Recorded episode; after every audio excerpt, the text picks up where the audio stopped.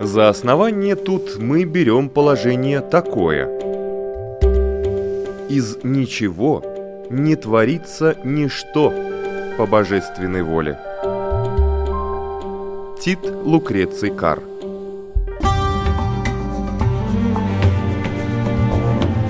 Дерзкие теории Смелые гипотезы Предположения, которые завтра могут стать аксиомами.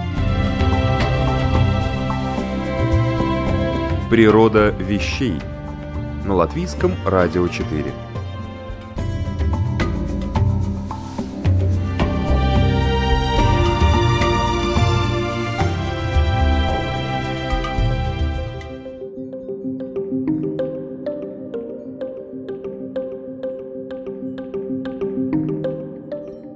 Приветствую вас, любители узнавать новое и интересное. В эфире программа «Природа вещей» и ее ведущая Людмила Бабинска.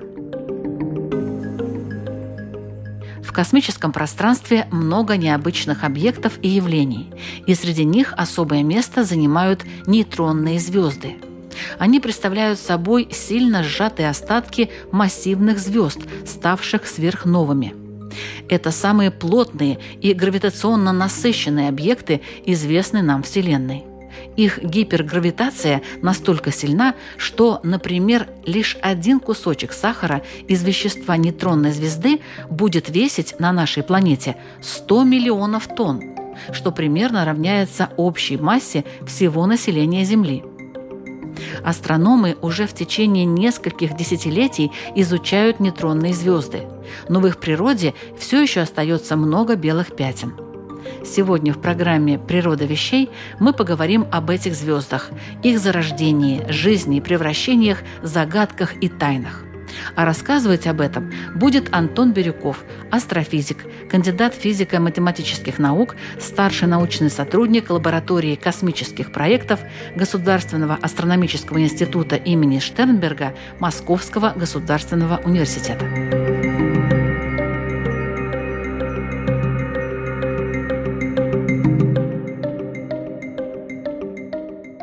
Видели ли вы нейтронные звезды телескоп сами? А, нейтронную звезду, да. Э, я наблюдал одну и одну из немногих, которая видна в оптическом диапазоне, это пульсар в крабовидной туманности, пожалуй, самая известная нейтронная звезда. В каком-то смысле первая из открытых нейтронных звезд, но не как нейтронная звезда, то, что эта звезда имеет особенности, так называемая пекулярная звезда, у нее был особенный спектр, например, в спектре ее абсолютно нет линий в оптическом диапазоне. Это заметили еще в XIX веке. Но что делать с этим объектом тогда было не очень понятно. И потом уже, когда в 67-68 году открыли, собственно, нейтронные звезды как класс объекта, вернее, открыли э, источник, по которому было понятно, что это и есть нейтронная звезда, предсказанная ранее, то потом, еще где-то через год, по-моему, в том же 68-м, максимум 69-м, идентифицировали и пульсар в крабовидной туманности. Вот. Но первый о нейтронных звездах заговорил Ландау. Там была некоторая хитрость. Ландау говорил о таких конгломератах, о гигантских атомных ядрах, что они в принципе могут существовать. Он, естественно, не произносил слова нейтронные звезды хотя бы потому, что на тот момент, когда он это писал и публиковал, нейтрон еще не был открыт. Первое сообщение об открытии нейтрона появилось где-то через месяц после той публикации Ландау, где он заговорил об вот этих гигантских конгломератах. Может быть, корректнее говорить, что первым именно о нейтронных звездах, как об остатках звездной эволюции, сказал Цвики. Это было где-то через через два года после Ландау, через два года после открытия нейтрона. Это, пожалуй, самые маленькие звезды, которые можно себе представить, звезды, обладающие поверхностью, они размером с город. У них диаметр где-то 25 километров всего-навсего. Каким образом их можно тогда увидеть? Вот в этом был один из самых таких серьезных вопросов. Если они очень маленькие и пускай даже они очень горячие, светить они будут очень мало. Поэтому, если они излучают, это должен быть другой совершенно механизм излучения. А они очень не горячие? Тепловой, не тепловой. Они достаточно горячие, да. То есть, а с чем а, это связано? В первую очередь это связано с процессом их образования, когда они образовываются а в ходе коллапса ядра массивной звезды. Это такой катастрофический процесс, связанный со вспышкой сверхновой, оболочка разлетается, ядро очень сильно сжимается и очень сильно разогревается. То есть до температур там 10, 7, может быть, даже 10, 8 градусов. То есть десятки и сотни миллионов градусов. Это очень горячо. Такой объект, конечно, в оптическом диапазоне не светит, он светит в рентгеновском диапазоне, где мы их, собственно, и видим.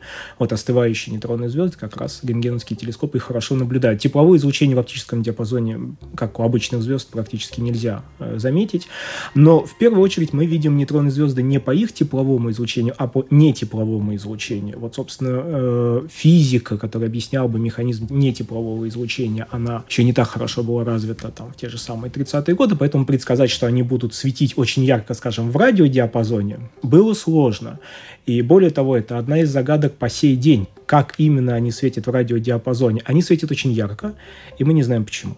Вот а что такое коротко. радиодиапазон? Это излучение в виде радиоволн. Не оптического света, а радиоволн, ну, примерно на тех же частотах, на которых мы ловим ультракороткие волны. Это могут быть сотни мегагерц. Э, обычно пульсары наблюдают, нейтронные звезды наблюдают на гигагерцах и больше, то есть это частоты, на которых работают у нас мобильные телефоны, GSM-связь. Но они достаточно хорошо видны и на сотнях мегагерц, это, как я понимаю, собственно, УКВ. А рентгеновское излучение там какое-то есть? Э, рентгеновское излучение от нейтронных звезд, да, конечно, есть. Нейтронные звезды светят во всем диапазоне, от радиодиапазона до рентгеновского диапазона и даже выше рентгеновского и гамма-диапазона есть э, объекты, которые светят в таком сверх высокоэнергетичном диапазоне. Мы даже не сами кванты света от них ловим, а некоторые следы квант света попадают в атмосферу, выбивает частицу, которая оказывается сверхсветовой для нашей атмосферы. Эта сверхсветовая частица светит черенковским излучением. Есть большие черенковские телескопы, которые такое могут смотреть. То есть они светят во всем диапазоне, и в разных диапазонах они просто разные механизмы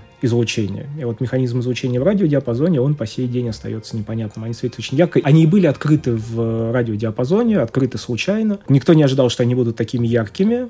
Ну и вот по сей день не очень понятно, почему именно они такие яркие. Я понимаю, что в открытии участвовала женщина. Да, Джослин Белл. Тогда она была аспиранткой, если я правильно понимаю, Энтони Хьюиша. Вот не получила Нобелевскую премию, обидели ее, да? Тогда? Да, премию она не получила, и и сразу ведь не признали же, что это такое, что-то серьезное, да? Она прибежала, по-моему, с этими своими данными. А, ну, история говорит, что поначалу действительно были какие-то вопросы, но надо понимать, что если есть какой-то факт, наблюдательный факт, с ним надо разбираться. Никто несколько, в течение нескольких месяцев не упрямился.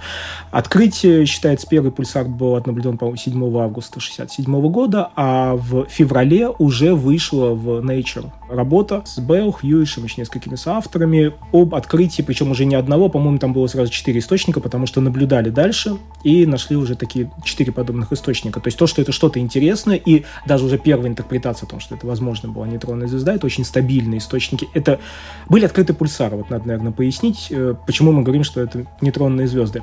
Были открыты радиоисточники э, с очень стабильной пульсацией радиоизлучения. То есть это отдельные импульсы с периодом раз в секунду, причем очень стабильно раз в секунду. Вот настолько стабильно, что на протяжении последних, скажем, 15 лет э, люди говорят о том, а не сделать ли нам стандарт времени, сделанный на пульсарах. Вот у нас есть атомные часы. Но даже у атомных часов есть свои точности. Может быть, нам ее может быть недостаточно. А давайте посмотрим на пульсары, которые очень стабильно выдают импульсы, и сделаем стандарт времени, сделанный на пульсарах, вот вплоть до такого. Ну, сначала, наверное, думали о том, что это что-то такое, скажем, неземные цивилизации подают сигнал. Была такая идея, даже, да, есть такая история, что первые объекты их просто обозначали LGM, Little Green Man, маленькие зеленые человечки от первого до четвертого, но все-таки, опять же, не надо плодить сущности, как это принято в науке. И поэтому стало понятно, что есть объекты, это компактные как раз нейтронные звезды, которые должны очень быстро вращаться, иметь очень стабильное вращение. И вот как раз такую быструю пульсацию, очень стабильную, можно было объяснить именно вращением. Вот этим, вот да, вот, да, вот этим вот вращением, очень быстрым стабильным вращением. Ну и потом количество наблюдений только начало увеличиваться, увеличиваться. Мы сейчас знаем достаточно много разных характеристик нейтронных звезд и понимаем, что вот эти пульсирующие радиоисточники — это именно они.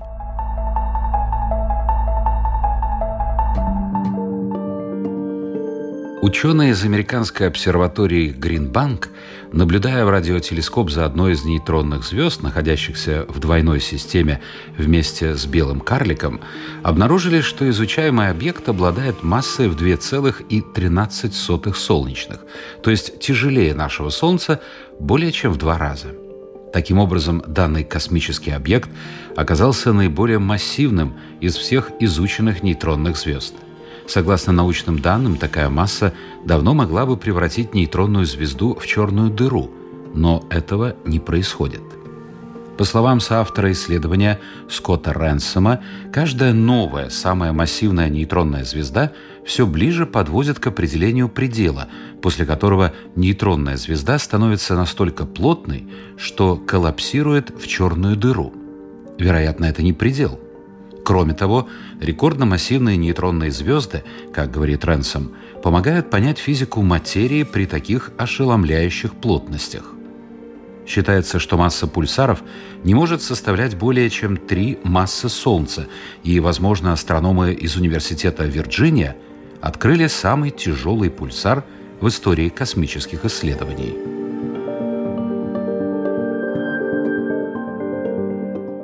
Нейтронные звезды, они вращаются ведь не по кругу. По спирали, говорят, вращаются. И вот эта спираль, она как бы дает вот эту вот пульсацию. То есть э, мы-то не пульсируем, имеется в виду другие планеты там и звезды. Нет, Солнце, кстати, не пульсирует, ведь правильно? Э, Солнце не пульсирует в этом смысле, но Солнце это переменная звезда все-таки. Э, Переменная? А, а Солнце светит не постоянно. Солнце время чуть-чуть меняет свою яркость. От дня к дню, от года в году, ну буквально там на 1% мы это не можем заметить глазом. Ну, элементарно. Солнце есть пятна. Если на Солнце есть пятно, значит Солнце светит уже чуть-чуть меньше, потому что часть его поверхности светит не так ярко, как вся остальная поверхность. Вот это уже, пожалуйста, переменность. Вот, но да, Солнце не, пуль, не пульсирует, и не пульсирует даже в смысле пульсирующих переменных звезд, такие тоже есть. С нейтронными звездами другая немножко история. А, они светят как маяки. Они светят не во все стороны, а у них есть два луча, достаточно узких, вот, и они из-за того, что вращаются, этими лучами, одним из этих лучей или, может быть, обоими даже, время от времени задевают наблюдателя. То есть они похожи на маяк, или они похожи на мигалку машины, не знаю, там, полицейской или машины снегоуборочной. Вот, на самом деле она светит постоянно, но из-за того, что лампочка вращается, мы видим вот такое вот мерцающее, мигающее излучение. Вот так вот работают нейтронные звезды. А как, это, как этот луч вообще возникает? Откуда он берется? На звезде? Э, вот хороший вопрос. Значит, окончательного ответа нет. Mm-hmm. Он определяет то, что он вообще есть, это определяется магнитным полем. Нейтрон звезда это большой магнит. А, если вы, ну, наверняка все в школах видели, все изучали магнитики, знаете, такие длинные, длинный плоский магнит, обычно рисует вот у него северный полюс, южный полюс, и рисует вот такие вот линии, которые выходят из, там, из северного и заканчиваются на южном, называются они силовые линии магнитного поля, то есть такие уши появляются у магнита. У нейтронной звезды есть точно такие же уши, тоже есть так называемое дипольное магнитное поле, и также как, да, и у Земли есть дипольное магнитное поле. И так же, как у Земли, у нейтронной звезды есть полюса, магнитные, северные, южные, то есть, в принципе, там работает компас, если вас, конечно, не разорвет этим магнитным полем на атомы, и атомы даже скорее разорвет, там сильнейшее магнитное поле, самое, пожалуй, сильное, которое мы знаем э, во Вселенной.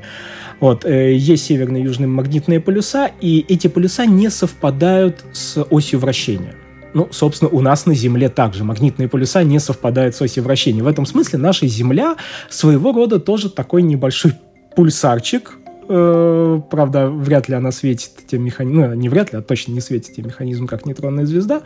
Вот. Но из-за того, что они не совпадают, излучение в нейтронных звездах генерируется, как считается, вдоль магнитной оси. Для этого есть физические предпосылки. Мы понимаем, что вдоль магнитной оси должны течь очень сильные токи. Если заряженные частицы текут в сильном магнитном поле, они начинают светить. Это как полярное сияние. Заряженные частицы попадают в магнитное поле и начинают светить. Вот там может работать примерно такой же механизм. Или, во всяком случае, начинать он работать, а потом работает какой-то механизм, который усиливает это излучение. Но вот полярное сияние все-таки... Я, кстати, сам не видел, но вот, э, насколько я понимаю, надо иметь неплохое зрение, чтобы их увидеть. Они такое слабенькое свечение в небе дают. Э, вот там тоже, скорее всего, слабенькое свечение, которое как-то усиливается. И это свечение идет вдоль магнитной оси, и поэтому, если у нас магнитная ось наклонена к оси вращения, вот, то она вращается и время от времени чиркает по наблюдателю. Ну, например, магнитная ось строго перпендикулярна по 90 градусов оси вращения. Это вот случай мигалки снегоуборочной машины. И там один раз в период или два раза в период, потому что луча два, сначала первым лучом, потом вторым, они чиркают по наблюдателю, и мы видим узкий импульс. И таким образом, например, мы можем измерять период вращения. И то, как этот период вращения меняется со временем, это тоже очень важная информация, например. Он меняется? Да, он меняется, потому что энергия вращения, как мы сейчас себе представляем, она в первую очередь уходит на э, энергию, энергия излучения в частности берется из энергии вращения. Э, из нейтронной звезды постоянно вылетают вот эти заряженные частицы, и они уносят так называемый момент вращения, ну, будем говорить, ту же самую энергию вращения они, естественно, замедляются. У них э, уменьшается магнитное поле, они потихоньку размагничиваются. Э, и поэтому они начинают э, вращаться все медленнее, медленнее, медленнее. Но этот уход, он очень-очень маленький у типичной нейтронной звезды. Вот сейчас назову число, потом постараюсь чем-нибудь сравнить. Это 10 минус 14 секунд за секунду, то есть это меньше одной микросекунды в год уход. То есть это достаточно стабильные такие часы важно то, что мы можем измерять это замедление. Э, меня вообще всегда поражал вот этот факт. Периоды вращения нейтронных звезд э, мы измеряем с точностью там, лучше наносекунды. То есть 10 минус 10, 10 минус 13 есть секунды. И мне все время кажется, я, по крайней мере, пока не видел экспериментов точнее, что это может быть один из самых точных экспериментов физики вообще – Потому что даже физики элементарных частиц, по-моему, не проделывают измерения с такой точностью до 13 значащих цифр. Вот. И поэтому мы можем измерять уход э, их периода, можем изменять измерять производные периоды высоких порядков. Ну, что это значит? То есть мы можем прям измерить закон, по которому меняется период.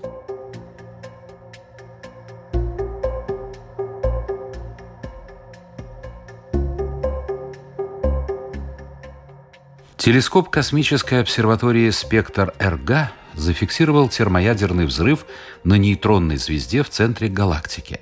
Это результат наблюдений за двумя близко расположенными нейтронными звездами. Космическую обсерваторию «Спектр Рентген-Гамма» вывели на орбиту в июле этого года, а 21 октября, то есть буквально несколько дней назад, она прибыла в рабочую точку, находящуюся в полутора миллионов километров от нашей планеты – в ноябре обсерватория начнет обзор небесной сферы. За 4 года она должна сделать 8 полных обзоров, а еще 2,5 года будут посвящены точечным наблюдениям за объектами Вселенной по заявкам мирового научного сообщества. «Спектр РГ» — это международный проект по созданию орбитальной астрофизической обсерватории для изучения Вселенной в рентгеновском диапазоне – с ее помощью планируется получить карту видимой Вселенной, где будут отмечены все достаточно крупные скопления галактик.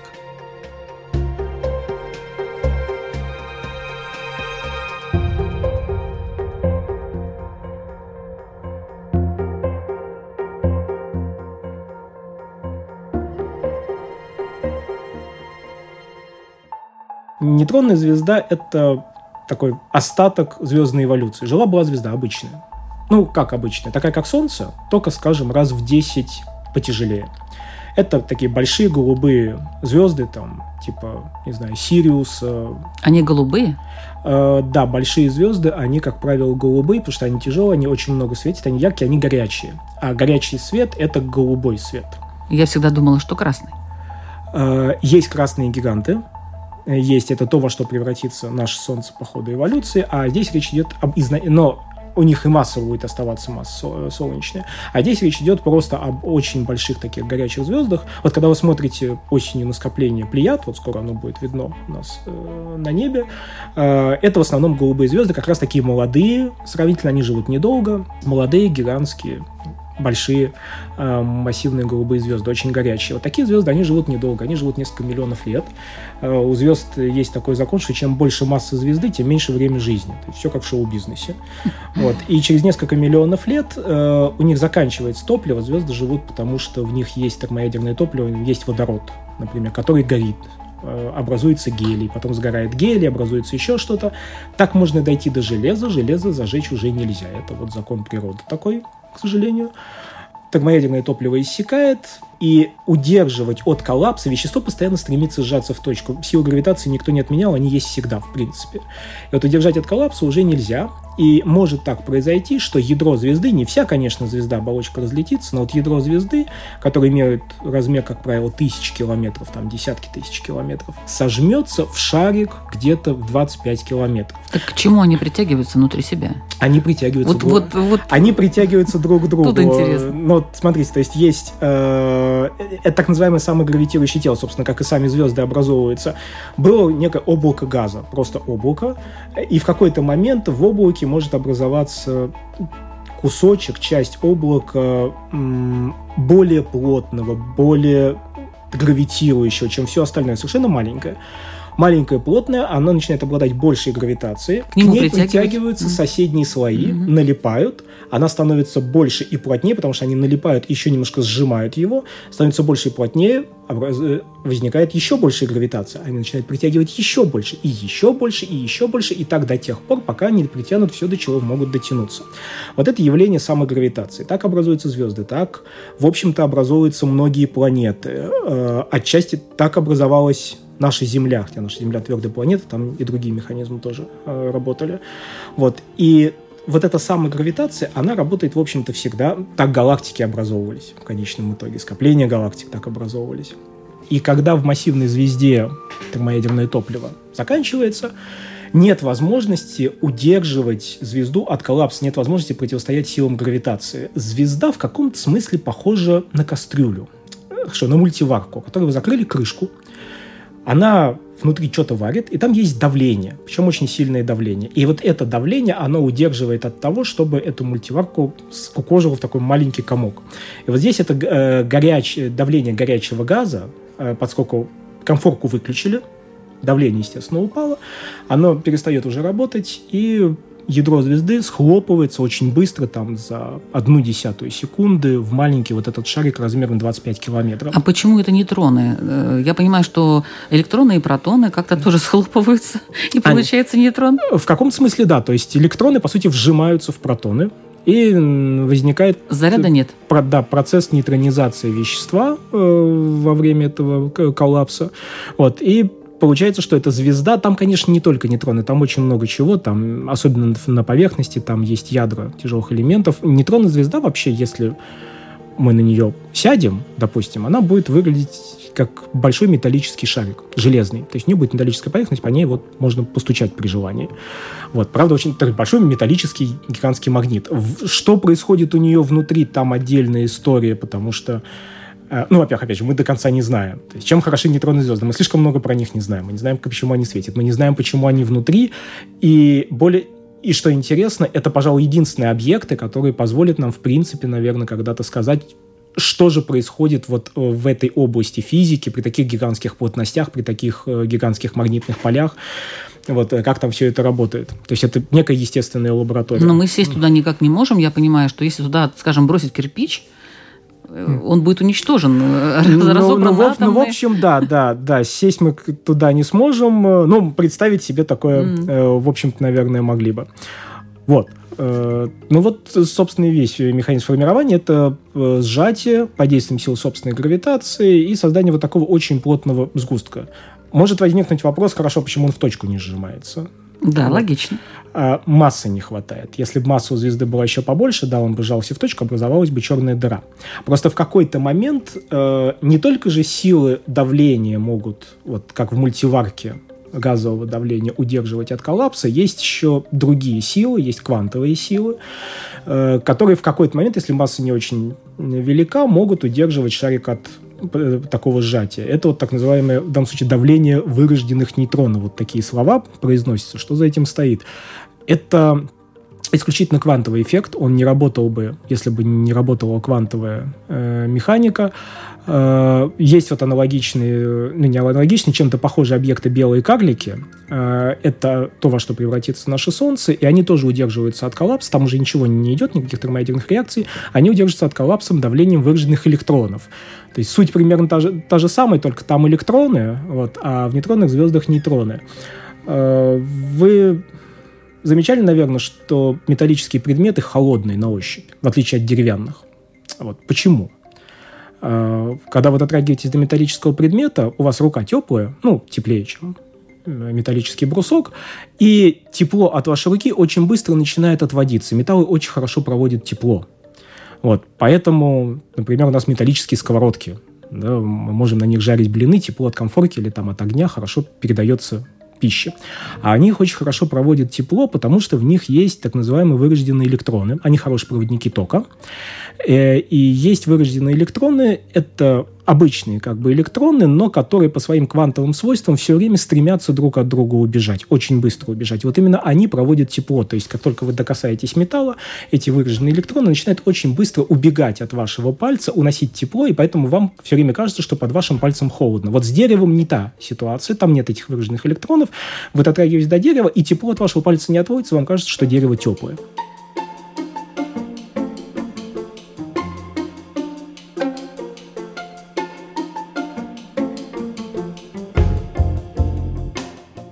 Рентгеновская обсерватория Европейского космического агентства обнаружила интересный пульсар – быстро вращающийся остаток некогда крупной звезды, который в тысячу раз ярче, чем можно было предположить. Он также является самым далеким объектом своего класса. Свет от него летел до Земли 50 миллионов световых лет, прежде чем попал в детекторы телескопа. Обнаруженный рентгеновский источник является самым ярким своего класса из всех наблюдаемых до настоящего времени. Он в 10 раз ярче предыдущего рекордсмена. За одну секунду он испускает такое же количество энергии, какое высвобождает наше Солнце за 3,5 года. Прежде считалось, что только черные дыры, которые, по крайней мере, в 10 раз крупнее Солнца и очень стремительно поглощают окружающие звезды, могли достигнуть таких экстраординарных значений яркости – Однако быстрые и регулярные пульсации этого источника являются явным признаком того, что перед нами нейтронная звезда, а не черная дыра, отметили ученые.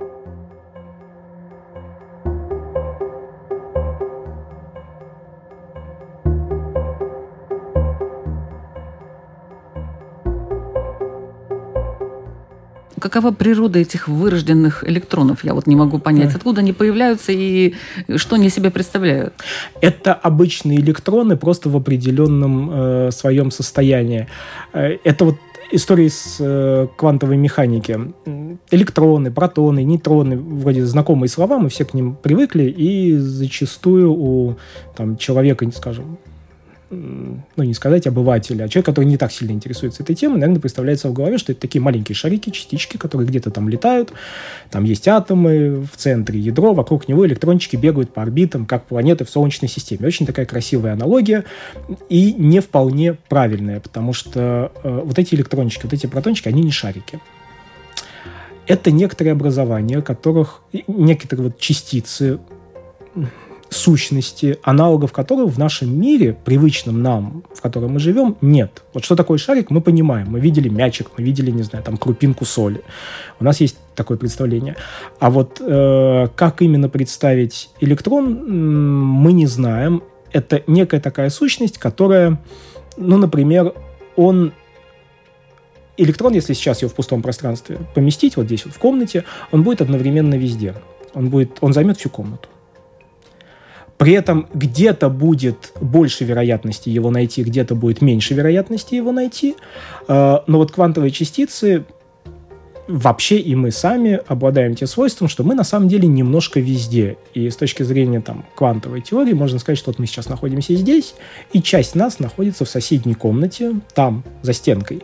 Правда, найти нас там очень маленькая вероятность, сейчас кто-то зайдет туда в соседнюю комнату, скорее всего, он нас там не найдет, но есть некая ненулевая вероятность, да, если мы тут просидим, не знаю, миллиард лет, два миллиарда ну, лет. Это очень сложно себе представить, конечно. Вот, э, ну вот, э, это один из выводов квантовой теории. Э, главная суть в том, что микромир, материя, вот эти кирпичики материи, из которой все состоит, в том числе нейтронные звезды, там просто это очень сильно проявляется,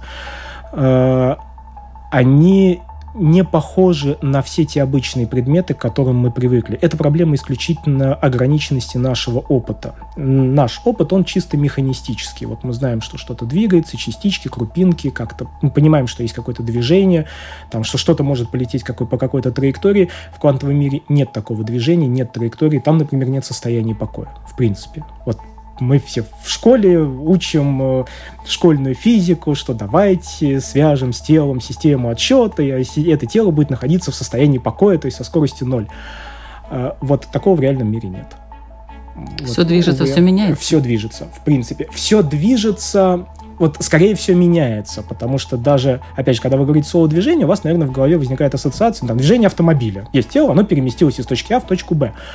Э, вот движение в смысле квантовой теории это не просто перемещение в точку А в точку, из точки А в точку Б, это изменение состояния. Мы можем это состояние вычислить. У нас есть математический аппарат, есть некоторые функции специальные, которые это состояние описывают. Э, там, и вот мы из этой, зная, как записать эту функцию, там, мы можем вычислить энергию, например, частицы, импульс частицы, а, а можем вычислить э, такой, допустим, у электрона есть такое понятие, как спина. Э, это и не энергия, это и не импульс, в том смысле, который мы проводим в школе, а это какая-то новая характеристика, правда, имеющая размерность момента импульса, и аналога которой в нашем мире, в общем-то, нет. Это просто некоторое число, которое нам, мы вынужденно добавили в наши формулы для того, чтобы предсказывать поведение тех же самых электронов в металлов и рассчитывать вот эту теплопроводность. Очень интересно. Но вот хочу вернуться к нейтронам. А угу. они тоже везде существуют? А у них тоже такие же свойства, как у электронов? Да, это тоже элементарные частицы. Ну, вернее, они не элементарные в том плане, что нейтроны, они составные, они состоят из кварков, электроны из кварков не состоят. А, да, у них точно такие же свойства. Существуют они тоже везде. Другое дело, что электроны могут существовать в свободном состоянии, нейтроны не могут существовать в свободном состоянии. Нейтрон в свободном состоянии живет 15 минут. Вот, потом он распадается. Э, но в атомах, в ядрах атомов они живут, живут очень долго. Пожалуйста, да, это такие же квантовые частицы. Э, какова судьба дальше нейтронных звезд? Э. Есть же три теории, по-моему, да, что, значит, вот это черная дыра, потом стабильная какая-то звезда да. возникает. Это их судьба, она зависит от того, скажем так, с кем и где они живут. Если это одиночная нейтронная звезда, то она будет остывать, она в какой-то момент перестанет излучать в радиодиапазоне, она остынет, она перестанет излучать в рентгеновском диапазоне, э, и, скорее всего, да, останется такой остывший металлический шар. Сколлапсирует ли он дальше, э, уменьшится ли давление вырожденных нейтронов, вот хороший вопрос. Э, боюсь ошибиться, но, насколько я представляю, нет. Вот здесь вот сейчас боюсь сходу сказать. А, то есть они просто останутся вот такими остывающими, как белые карлики, ну, то есть тоже вырожденные объекты, которые там до конца дней, грубо говоря, ну как, почти до конца дней, там дальше начинает возникать вопрос, а что будет с элементарными частицами через много-много-много лет? А, потому что есть представление, в общем-то, вполне логичное, что даже элементарные частицы не живут вечно. То есть тот же самый протон, он через какие-то там 10-36 лет э, вполне себе может распасться. То есть вот если только вот это настигнет. А, это вот один из сценариев. А, если нейтронная звезда находится в паре с какой-то звездой-компаньоном, в принципе, эта звезда может с этой звезды компаньона перетянуть большое количество массы, может раскрутиться, то есть масса падает и постоянно подталкивает нейтронную звезду, она раскручивается, образуется миллисекундный пульсар. Э, который потом тоже, опять же, высвечивает всю свою энергию, останавливается, если компаньон вырожденный, как белый карлик, вот останется такая двойная система двух вырожденных э, тел, которые могут существовать вместе очень долго, пока их, скажем, не разорвут какие-то гравитационные силы рядом пролетавшего тела. Вот. Ну и может быть вариант достаточно красивый, если это две нейтронные звезды. Э, а, кстати, вот с белым карликом там же тоже такой вариант может возникнуть. Если есть двойная система, она живет очень-очень долго, то двойная система всегда теряет часть своей энергии на излучение гравитационных волн. Это медленный процесс, это очень слабое излучение, но за несколько миллиардов лет эти два тела могут столкнуться. То есть они теряют свою энергию, они постоянно приближаются, приближаются, как спутник падает потихоньку на поверхность Земли из-за трения об атмосферу. Вот, таким образом эти два тела постоянно сближаются, сближаются, и в конце концов могут столкнуться, и либо может все разлететься и ничего не образоваться, либо может образоваться, например, черная дыра в конечном итоге. Вот. Э, одно из таких событий мы даже наблюдали два года назад, э, слияние двух нейтронных звезд. То, что такие события в принципе есть, мы теоретически мы понимали раньше. Ну вот как раз он был открыто по мощному всплеску излучения гравитационных волн в августе 2017 года. Э, да, мы сейчас понимаем, что такие события есть. Они, кстати, очень такой большую роль играют даже в, лично в нашей жизни. Если у вас есть, например, там дома золотые украшения или просто там, не знаю, вот у меня золотое кольцо э, на пальце. Вот этот металл, конкретно атомы вот этого металла, скорее всего, образовались в рамках вот такого слияния двух нейтронных звезд несколько миллиардов лет назад. Это было в другой части галактики но по большей части они образовались там, потом они прилетели в туманность, из которой образовалось Солнце и Земля, и потом мы их выкопали из Земли. То есть вот атомы таких тяжелых металлов, они образуются, вообще тяжелых элементов, они образуются в ходе вот такого красивого катастрофического слияния двух нейтронных звезд.